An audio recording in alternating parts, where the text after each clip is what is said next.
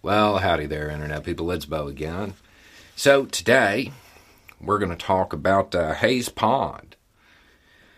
If you are unaware, if you've missed it, a candidate in uh, North Carolina by the name of Charles Graham, he put out an ad referencing an event that occurred in the 1950s, and it's gone pretty viral.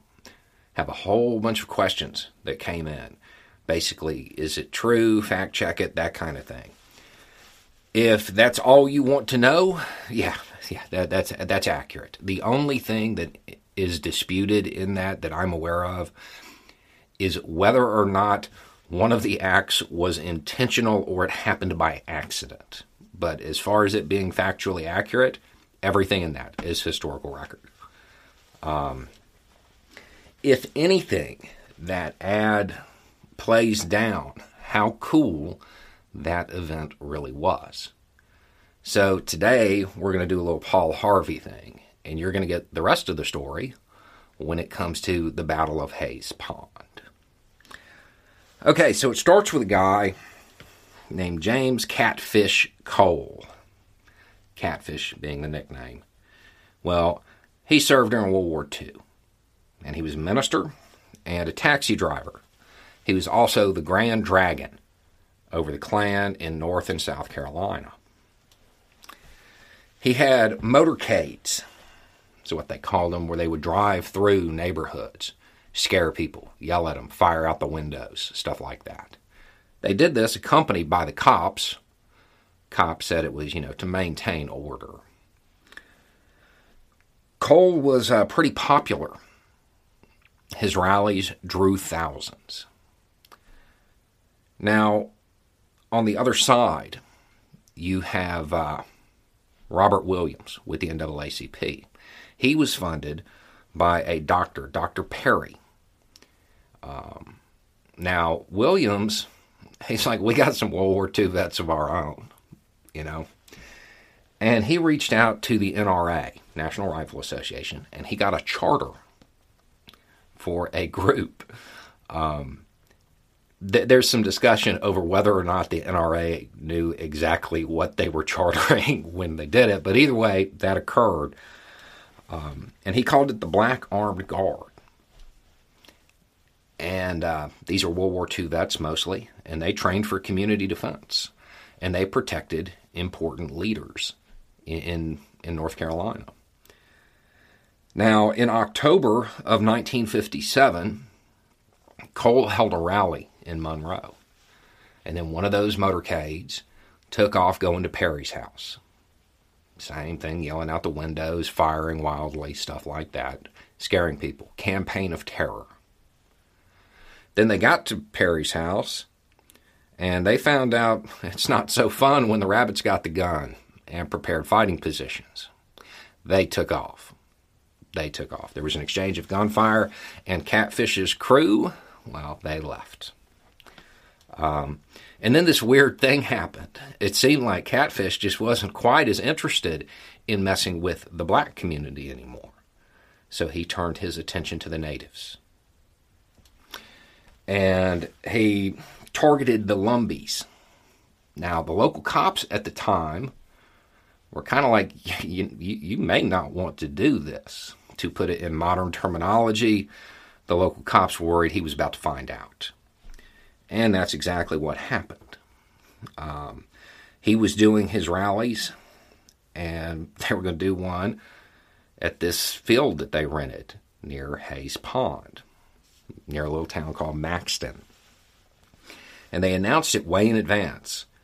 And the natives were kind of like, y'all all going to be in one place in the middle of the night, surrounded by dense forest, away from any kind of reinforcement. That's a great idea. Y'all should do that, you know. Now, some of the uh, members of Catfish's group, well, they were a little bit smarter, and they realized that this may not be a great idea. So Catfish was expecting 5,000 people to show up. 50 did.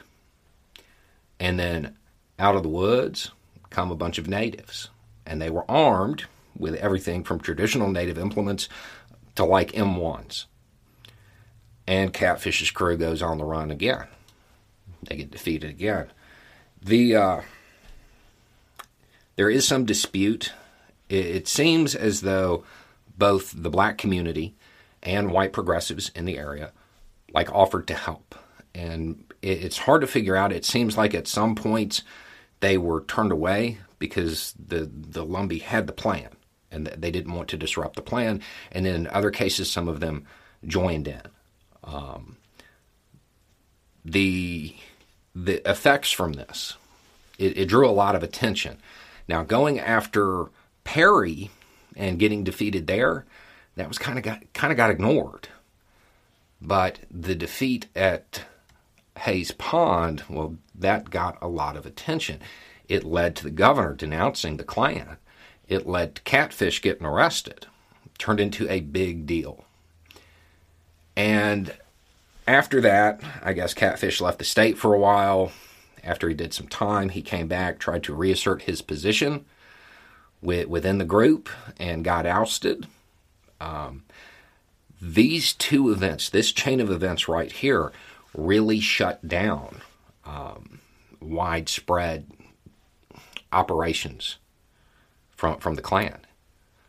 It, it led to a lot. Um, now, as far as a fact check of what occurred, what what's said in that ad, there, there's nothing that's wrong with it. The light that gets shot out, um, I've read some things that said that that was an accident, that it wasn't that he intentionally shot out the light when it started. It just occurred. But that that's the only thing that's in dispute, and and I don't see that as being very material to anything. Um, so, at the end of the day, I think that while the story is definitely cool, I would question why a description of a historical event from the 1950s is still relevant when it comes to American politics. And what does that say? That a an account of the Klan being defeated is still a good political ad today. I don't know what it says, but I'm pretty sure it's not good. Anyway, it's just a thought. Y'all have a good day.